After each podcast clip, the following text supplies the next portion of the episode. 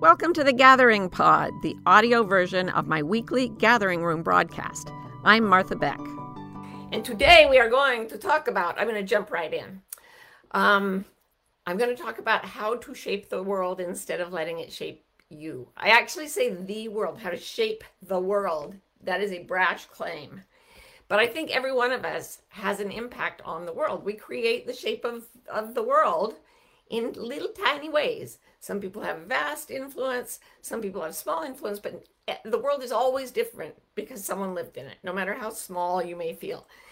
Now, most of us allow the world to shape us without question. We're sort of born into the uh, a fully running machine that kind of sucks us up and tells us what to be, and then we become that. And this week I've been thinking a lot about it because I've been reading this book by my friend Elizabeth Lesser, who is one of the founders of the Omega Institute. I don't know if any of you ever went to the Omega Institute. Um, it's a place in, in upstate New York where they have um, retreats and so on. And it's really, it's really, really cool. And I've been lucky enough to present there several times. I'm going to hold this one up again because it's a really, really, really good book. And it's about adding the female side of the narrative of humanity to the history so that it becomes, you know, in, in feminist circles, they say there's his story and then there's her story. I prefer our story. And that's what Elizabeth writes about too. So it's not, um, it's about balancing the world. It's not about men versus women or gender or anything like that. It's just that one type of social pressure has been creating what we all aspire to for hundreds of years, and it's not working that well. So you probably know that Cassandra was a figure in Greek mythology who had the ability to tell the future, but a curse that she would be able to see the future and talk about it, but no one would ever believe her. So I know a lot of you have talked about uh, different types of struggles and trauma that you've experienced in your lifetimes. And one of the most hellacious things you can go through is simply having an experience and then not being believed when you talk about it, not being listened to. When I train coaches, it's always about, you know, listen more than you talk. People need to be listened to because it's in being listened to that we evoke the stories we need to tell, and that's who we really are. Well, Cassandra never got listened to. And so, what Elizabeth Lesser is saying in this book is Cassandra right now is speaking through the voices of many people of all genders and saying things will not go well if we don't change what we do.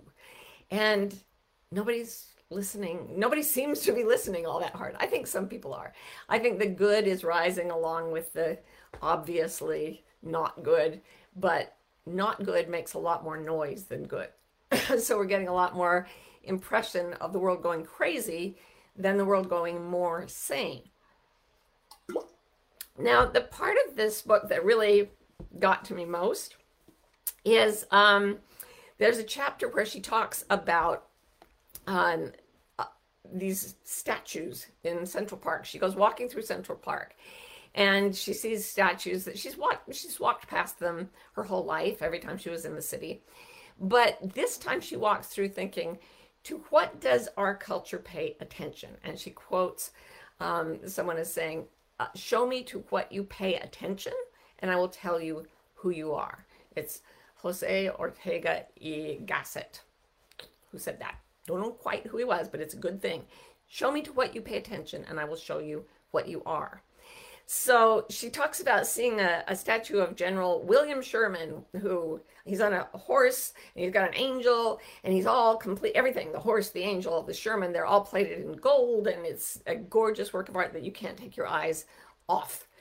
And Elizabeth Lesser says, what did he do for this? Well, he led the Union Army in crushing the Confederacy.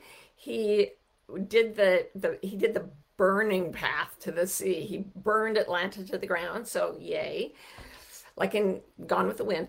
Oh, and then after the Civil War, he was responsible for what in indigenous American circles is, is called the Trail of Tears. He was very largely responsible for uprooting the indigenous people who had lived on the land, killing a lot of them, displacing the rest, and making sure that the remainder died of disease.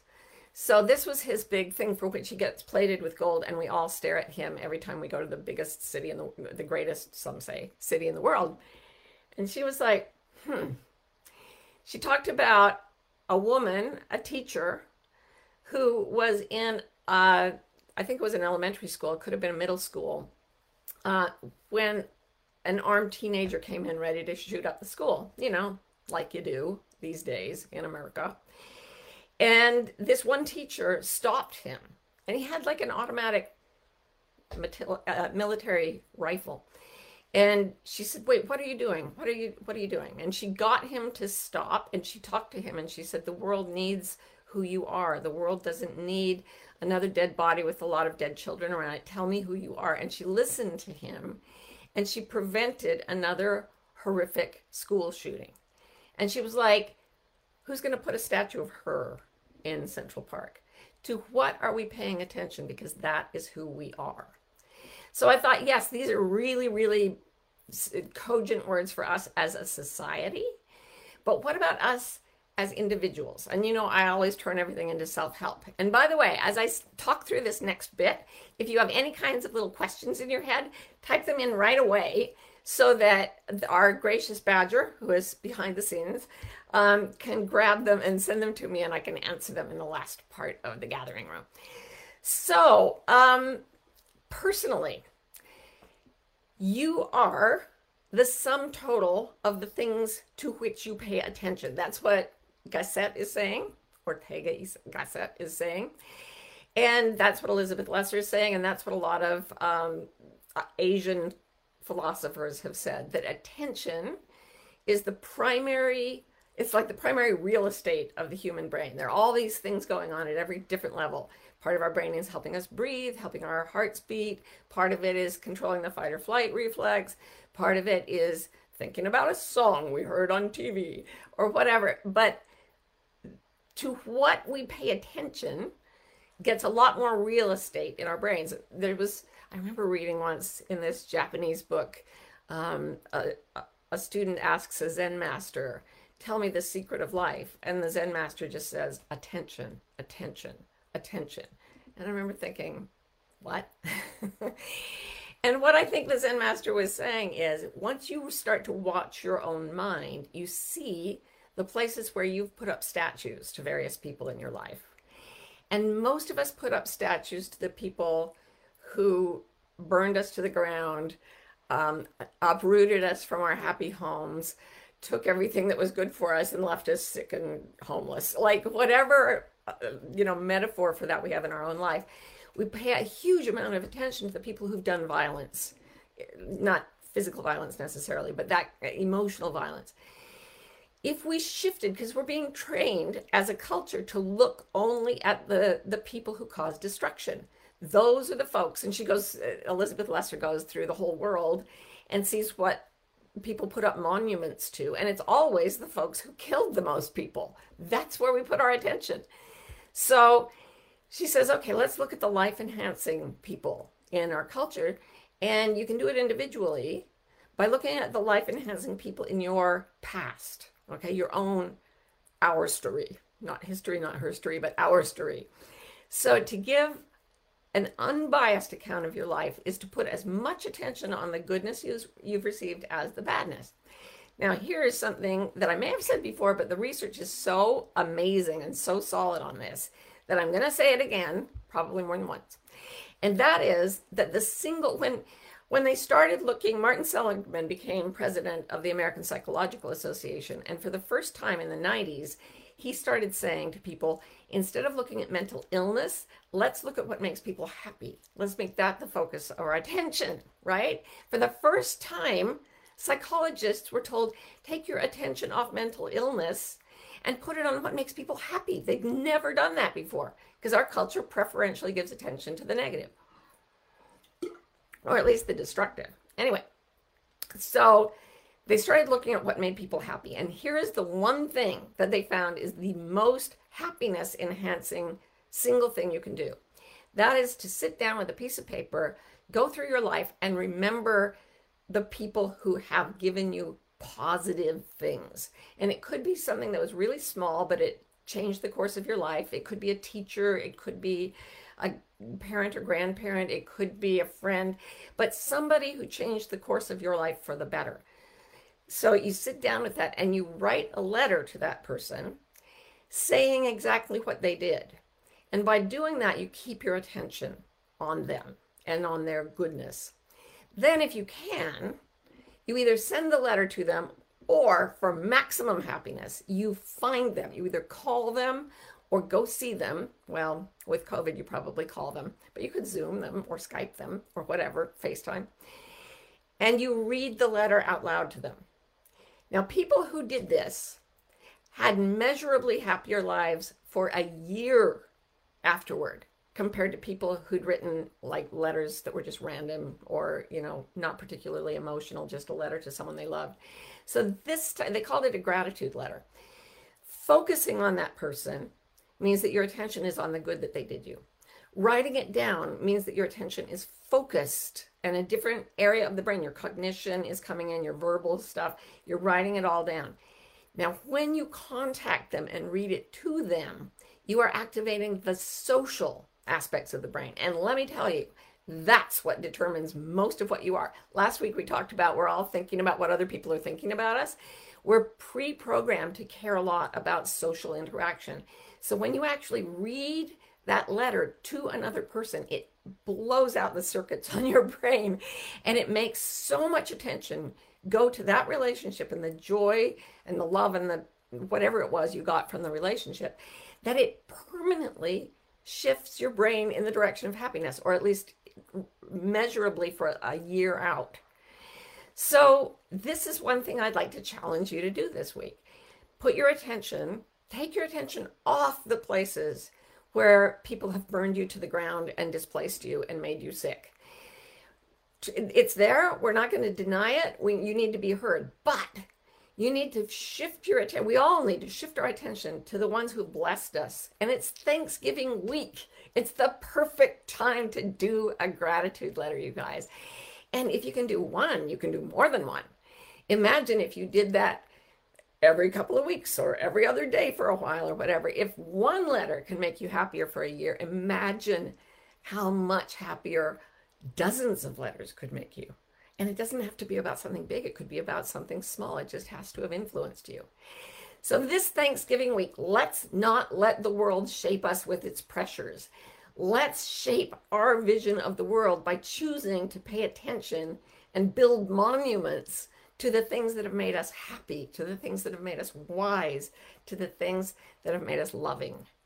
So that's my recommendation for Thanksgiving week. And now I will happily take any um, questions, except I don't have Rose there. There we go. Hello, the lovely peoples. This is Marty, Martha, inviting you to a free masterclass that I have made called Five Paths to Your Purpose. Probably the most common question I get from people is How do I find my purpose? Why don't I feel that I'm on purpose? Well, it turns out there are certain things you have to do to find your purpose, and I broke them down into five, and I made a little masterclass about it. So if you'd like to see it, just go to marthabeck.com slash purpose, and you will be able to watch it without any charge at all. I have her on another computer. That's how advanced we are. Okay, so Nancy Horner says, I'm going to have to get my glasses on for this. Sorry, all these technical difficulties. We will not build a monument to them. If we stop paying attention to people and situations that we have learned to fear, can we trust our ability to use previous knowledge to identify new danger? Yes, that is what's so fancy about the brain. You, you've all heard the phrase triggered, like, oh, that really triggered me. It's a, it's a nasty experience to have our trauma triggered. But the reason we use that word is that the brain is so constructed that if something damages us and we later see anything that even remotely resembles it, all the fight or flight signals switch on, like boom! And then we can evaluate. Too often we go off, we assume that we're back in the terror. But what it really is good for is evaluating is this really like um, the situation that traumatized me? For example, I had a client once who had an alcoholic parent And the sound of people putting ice in a glass was horrendously triggering for her. And she'd had a lot of bad experiences, like in restaurants, because she'd get so triggered. And what it was really doing was saying, okay, bring it to your attention. And we worked out in the coaching how to differentiate these situations. But the long and short of it is if there's danger, your brain will pick it up. More than likely, there's no danger, even when you think there is, and you have to bring in your cognition and say, "Ooh, settle down a piece." But yes, if something is dangerous to you and you've experienced it in the past, your brain will let you know. Okay. So Jessica says, I'm cleaning up from a messy time in life. In paying attention to resolving those messy debts how do I avoid unintentionally creating new ones? Oh, this is so fabulous. Jessica, I love your questions.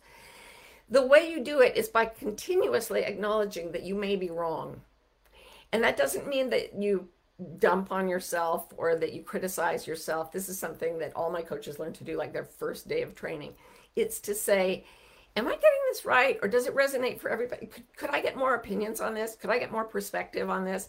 One of the biggest things that Elizabeth says we should do to change the fate of our world, to change like global warming and all the other things, is simply to have more dialogue as we go forward with any project. And she says that's sort of a that's a more female way to do it. I would say it's just a more let's use the Chinese terms yin and yang. You know, yin is the is the softer element and yang is the harder one. And our culture is very yang. So she says, bring some yin in and just ask people as you go forward. Is this bothering you? Does this seem right to you? Let me just check. And it's actually a way to bring people in collaboratively.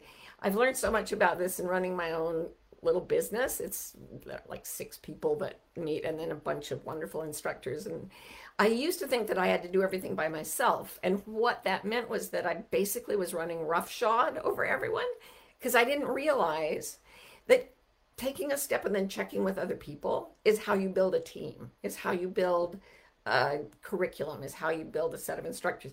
I wasn't checking in enough. Same thing with um, diversity training. I wasn't checking in with people from diverse backgrounds. I wasn't stopping to talk to the people who'd had a different experience from me and saying, How does this come across to you? And when I started doing that more, I had to eat a lot of humble pie because I'd made a lot of mistakes. But humble pie can be delicious. And that's what you can learn if you are willing to go into the yin part of your personality. And that's another shift of attention. Not where am I getting it right, reinforce me, my decisions, but talk to me, tell me your perspective. I may not be right for you, and together we can build something that is even better than the sum of its parts. Okay, so Kira says, Martha, consider this my letter to you. You're so sweet. You brought immeasurable comfort, joy, and transformation in my life. Truly, I am grateful to you. Oh my goodness. That's so sweet of you, Kira. And here's the thing. When I when I hear that kind of thing from people, which I do sometimes, and it makes me feel shy. But what I remember is that every time I sat down to write or to make something or to coach, my attention went to the people who'd be hearing me. So when I did my writing course, I always say instead of showing up at the page to get attention, a really good writer shows up to serve and shows up to give attention to the reader. So I cannot tell you how many nights I've been awake all night. I mean, hundreds and hundreds of nights. And in my mind was you. I didn't know who you were, but I, and I didn't couldn't clearly see your face, but I knew that you were listening to me like a potential reader. If you're reading something or if you're watching this broadcast, you're listening to me. What does that do for me? It heals me. As I show up to give attention to you and you listen to me, it heals me. And this is the weird sort of feedback. It's not weird, it's beautiful, but it's the feedback loop of gratitude. As soon as you start feeling the presence of someone else who's paying attention to you and your attention is on them, it forms a bond of love. And then that love creates more gratitude, which overflows as love and is received as gratitude. And it just starts to build and build and build. And this is why I do think, I mean, we're seeing the epidemic, the pandemic of COVID's um, doing its exponential growth thing again. Very, very scary. The case load is going up, the hospitalizations are going up, and it's like vertical. It's a vertical rise. But remember when you look at those curves that go straight up, that acts of kindness and healing can also go viral. That if we get enough people into a sort of um, energy, sorry, it's California word, but a sort of um, frequency of peace, love, gratitude, hope, and so on, that spreads from person to person, from community to community. I was listening to Eckhart Tolle talking about somebody was asking him about how crazy everything seems to be these days. And he said um, that when you see the badness rising in your own view, you can also be guaranteed that the good is rising at the same time more silently and that it's also going viral. So I hope, hope, hope, hope, hope he was right. And um, if we do the gratitude letters, we're definitely going to push that curve. So get contagious with gratitude. Okay, Donna says, what if we have a life in which what we pay most attention to is the, the emotional distress of others? Well, there's two ways you can do that. One is to get wrapped up in their distress and um, do half empathy. There are four components to empathy social, cognitive, neurological part of empathy. There are four areas in the brain. One is called affect sharing, it, it makes us feel emotionally the same thing another person is feeling. Um, another is self other differentiation, where we know what's happening to them, not us. One is emotion regulation, where we're able to raise or lower our own intensity of emotion in response to another person. And the fourth one is um, cognitive empathy, where we can make sense of what another person's situation is. Now, when we only go to the empathic feeling, it's like imagine if I got hit by a car, I'm lying there, I've got a broken leg. You come running over, you lie down beside me where I'm screaming on the pavement, and you start screaming too because the the pain of seeing my pain is too great for you. So that's only affect sharing. It doesn't bring in the rest of empathy. So it doesn't make us into effective actors. So when you are, here's another um, coaching tip. I always quote to my coach trainees a line from Hafiz, the 13th century Persian poet, who said, as part of one of his poems, Troubled, then stay with me, for I am not. So when you're looking at someone in pain, if you let yourself indulge yourself in going to the same place of incapacity where their pain has put them, you're not actually using your whole brain and you're not using gratitude. The attention is going to the suffering and not to the fact that, as Byron Katie says, when you suffer, I don't, it's not my turn. So you see the suffering, but you have to shift your attention to the fact that you're not the one undergoing the suffering at that moment, that you can regulate your emotions, and that you can figure things out and get help when another person is suffering. Now, if you do that, then you'll be putting your attention on the teacher who talked down the school shooter instead of on William Sherman who just burned burned Atlanta. Sorry. So yeah, as you look at other people, shift your attention to what you're grateful for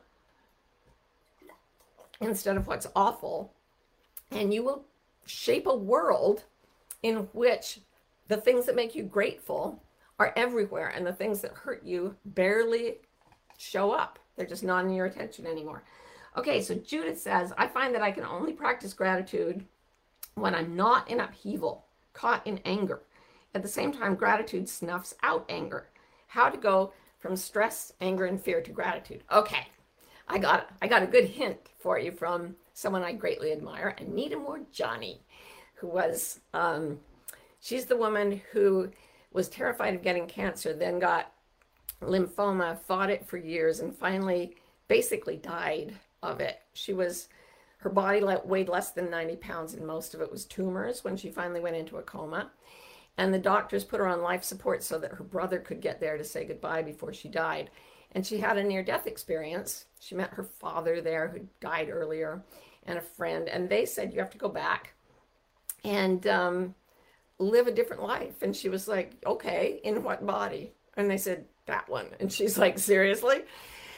Well, long story short, she woke up in this body that was basically dead of cancer.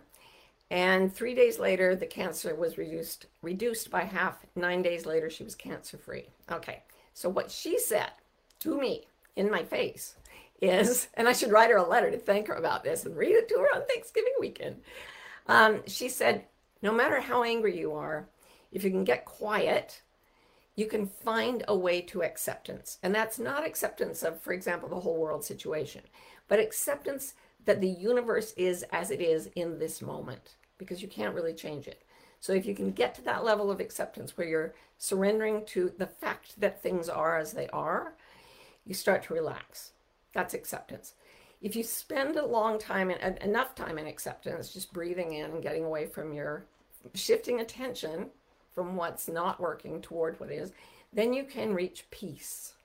Like, all right, this room's not so bad right now. I'm going to let it go for a minute. Once you reach peace, you can find gratitude for something. So here again, we go to the active turning attention to gratitude. And she says, from gratitude, you can get to joy. So even if you're not feeling good, if you follow that, like go to acceptance, to peace, to gratitude, and then you can find something to be joyful about, your whole life shifts.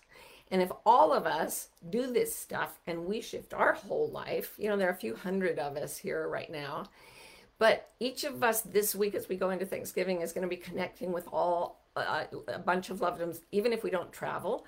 I'm sure we'll be making phone calls and Zoom calls. So let it be a true week of gratitude, you guys. Let us write down the gratitude for even the smallest things.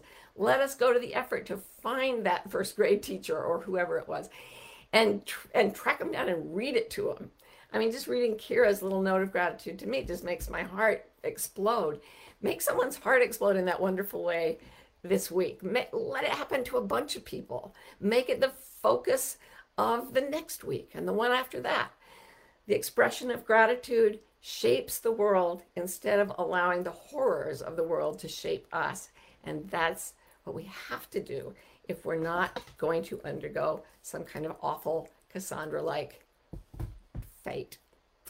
So thank you guys. Have a wonderful Thanksgiving if you're American. Sorry if you're not. I've been Americanizing this whole broadcast by talking about Thanksgiving. But hey, we can make it a week of Thanksgiving no matter where we are in the world. And it will make us all happier, even if it isn't a national holiday. So thank you, thank you, thank you for putting up with the technical snafus at the beginning and for joining me here. I want to end this by saying I am so intensely grateful for you guys. You have no idea. You just make my week, my whole week filled with goodness. And my attention is on you. So thank you, thank you, thank you, and I'll see you next week. Mwah, mwah, mwah.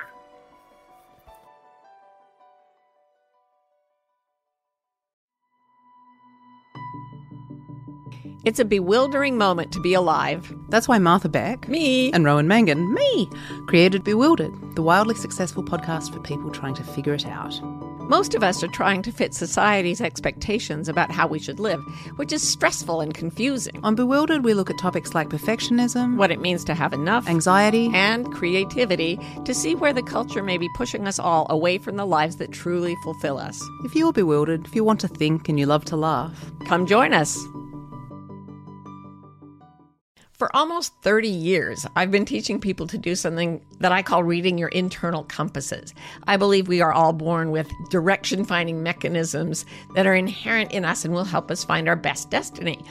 Uh, a few years ago, though, I realized that a lot of people were getting very, very anxious. And this is true. Anxiety is going nuts all over the planet. So I spent five years researching and writing a book about how to read your compasses and lower the anxiety that's getting between you and your right life. And I'm very excited about the book. It's coming out in 2025, but I would love to teach you about it before the book comes out. So this summer, I'm doing a course called The Wayfinder's Compass Moving Beyond Anxiety. And you can check it out by going to marthabeck.com slash compass, and we will have a fabulous time putting you on course for your North Star.